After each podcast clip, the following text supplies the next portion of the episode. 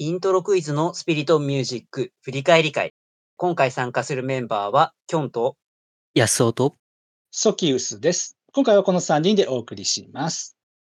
では、今回振り返る回は、シャープ12、競技クイズとイントロクイズについての回です。この回は、まあ結構最初の方にやった、我々はイントロクイズをやっているんですけど、それ以前にクイズサークルでの経験っていうのもやっぱりあって、クイズサークルで行っていたような競う競技的なクイズの経験っていうのと、そのイントロクイズの話をつなげる回みたいなのをやりました。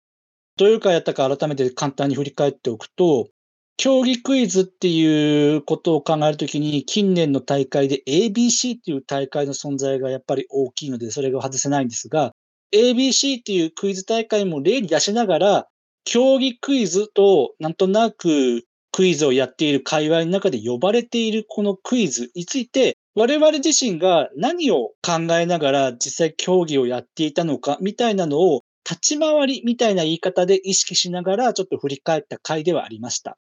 その後に、後の回でも何度か実は触れてきたその基礎ボードの話にもつながるような競技的なクイズの中で基本を確認し合う行為なんていうキーワードも使いながら競技クイズの話をしていきました。で、最後に、そのいった競技クイズの性質を踏まえた上で、競技イントロクイズというものを仮に考えるのであれば、そういったクイズが持つであろう性質の話だとか、逆に非競技イントロクイズがあるとすれば、どういったものがあり得るのかな、みたいな可能性の話も最後して終わった回でした。まあ、この競技クイズの回はやったことで、イントロクイズの中でもどうしても競技的な側面っていうのを考える大事な回ではあったんですが、じゃあちょっとこの回を振り返っていくときに、きょんさんに聞こうかな。はい。競技クイズとイントロクイズのこの回を取った後、なんか改めて考えたことあった？そうですね。まあ、考えたことというか、じゃあこうしようか。過去の回でも基礎ボードの話を何度かしてるけれども、まあ、その競技クイズと基礎みたいな話の、どちらかというと競技的な話につなげた方がいいのかな？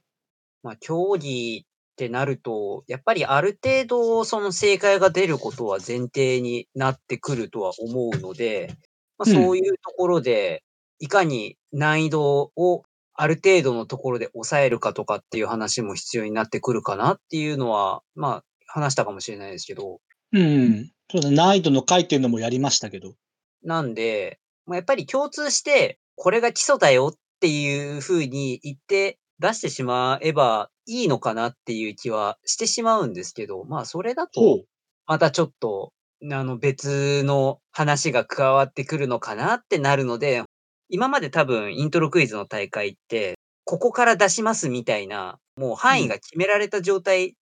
これらの曲の中から出ますっていうリストが明確に出た上でやったことって多分ないんじゃないかなっていう気がするんですよね。まあ、それはクイズ全体を通してもあんまないんじゃないかな。まあクイズ通してもないかもしれないですけど、あの、カルトクイズとかって限定しない限り。まあだからそういう形の競技っていうのも、本当に百人一首的な話になると思うんですけど、まあ、そういうところの方向性を一度探ってみても面白そうではあるんですけどね、とは思います。うんいろいろやりようによっては。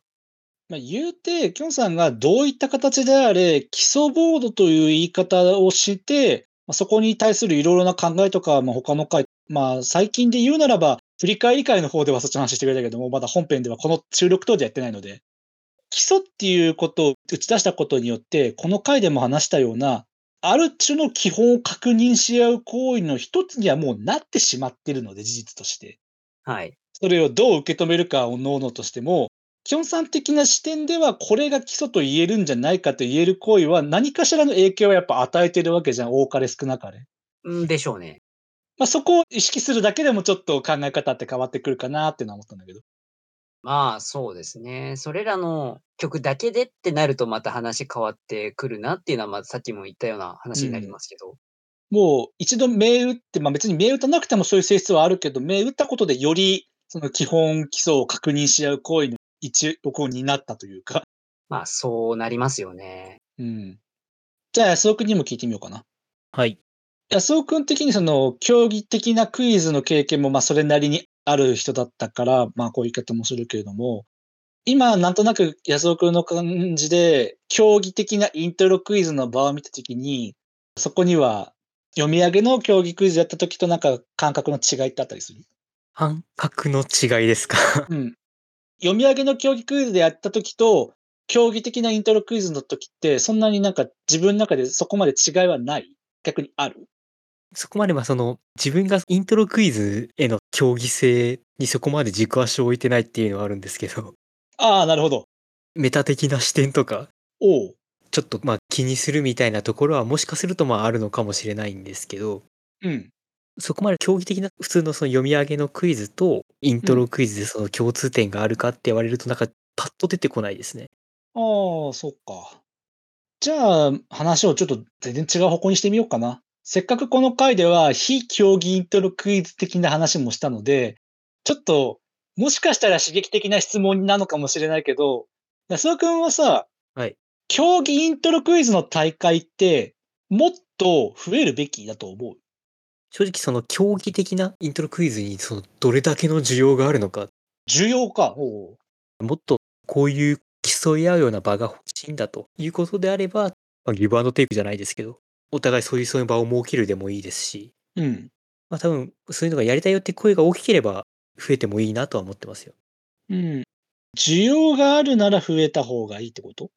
ま、そうですね。あくまでも。あくまでも。ただ、普通にこうイントロがしたいんだよっていうところであれば、うん、別にその、いわゆるその競技性をわざわざ担保する必要はないとは思ってます。で、安尾君的には、競技的な要素が強いことは、特にこだわってないって感じかな？ま、そうですね。あくまでも自分のそのイントロクイズへのスタンスからなのかもしれないですけど。うん。今はそう思ってますね。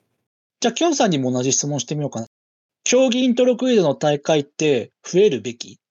まあ、現状から言ってしまうと、まずイントロクイズの大会が少なすぎるので、どんな形にイントロクイズの大会が開かれるべきだっていう風に思ってるのは、私がずっと 思っているところなんですけど。うん。イントロクイズの大会が増えるべきっていう話とちょっとまた別なんだ、今回実は。また別の話ですよね。で、まあ、その話とは別の軸として、競技的なイントロクイズの大会が増えるべきかっていうことに関しても、私はどちらかというと、いろいろな種類のイントロクイズの大会が増えるべきだって思ってるので、まあ、どちらかっていうと、オンタマオープンっていうのは、まあ、競技的なところを突き詰めていく人にも、もちろん勝って欲しいところありますけど、まずは音楽を楽しんで欲しいっていうところが、コンセプトの一つにあるので、またちょっと競技的なところとは一歩違うところにいるのかなっていう風に、個人的にはオンタマオープンの立ち位置としては思ってるんですけど。うん。まあ、クイズ大会をやるってなってくると、そこの競技性を一切排除できるかってなってくると、ちょっとまたそれは違うかなって自分は思うので。はい。ま、どうしてもそういうところは付きまとうけど、きょんさん的にはその、例えばオンタマオープンは、競技的なイントロクイズを突き詰めたものの側面ももちろんないわけではないけど、それ以外の方の、まあ、非競技的なのかわかんないけど、そっちの方なのかな？私の中ではそういう立ち位置の大会なんですよ、オンタマオープンって。うん。ってことは、きょんさん的には、その、競技イントロクイズの大会が増えるべきっていう質問に対してはどういう回答になる？もちろんオンタマオープンをやるっていうのもそうですし、そういったところとは別の競技的なものを前面に打ち出したイントロクイズ大会、もう少し増えていいかなっていう風に思ってます。競技的なものを打ち出す大会も増えた方がいいって言い方？はい。とにかく今はイントロクイズ大会が少なすぎるので、大会を増やしたいっていうのが、まあ、根底にありつつ、うん。かつ、普段の読みクイズの大会でもいろいろな大会が現に行われていて、方向性たくさんあるので、イントロクイうん。ズの中でもそういうたくさんの方向性を持った大会ができたらいいなって思うので、どうん。ちらも同じくらいの開催頻度があればいいのになって思います。じゃ、きょんさん、競技性に特段こだわるというわけではないのかな？安尾君とも、ま、微妙にちょっとまた違うかもしれないけど。なんか、その、界隈を盛り上げたいみたいな感じなのかな、きょん君。まあ、自分。はどちらかというとそういう方かもしれないですね。まずはそういうところで大会を増やさないとなって思ってうるん。今の聞いてて自分が思った話とちょっと結びつけながら意見を言いたいなと思うんですけど、今思ったのはその M1 って大会あるじゃないですか、漫才の。M1。あれって、あれがあったことで漫才が盛り上がったみたいな側面ってあるかなって今思って、まあ何が言いたいかっていうと、あれがあることで M1 的な漫才っていうフォーマットが生まれたじゃん。4分でとか、まあまあ時間が制限があって、審査員に受けるようなみたいな。はい。もちろんそれがあることで漫才がすごい盛り上がって、今ではもうテレビの年末のゴールデン3時間とかの風物詩になってるわけじゃん。はい。でも、あれって、一歩ちょっと引いた目線で見たら、あれが正統派になりすぎると、それ以外の漫才の形が失われるみたいな。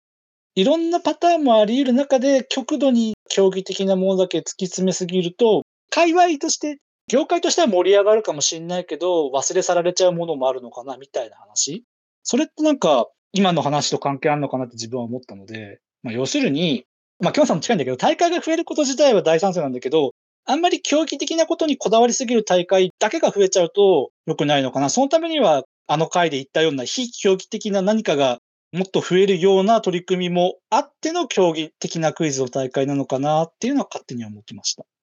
京さんと近いのかな、比較的に。まあ、ほぼ同意ですね。うん。まあ、どちらかというと自分はその、競技で盛り上がりすぎると大変だよの方をちょっと強調したいかな。あれですよね。まだ、イントロクイズ界の M1 に当たるようなものが出てきてないよねっていうのは思いますね。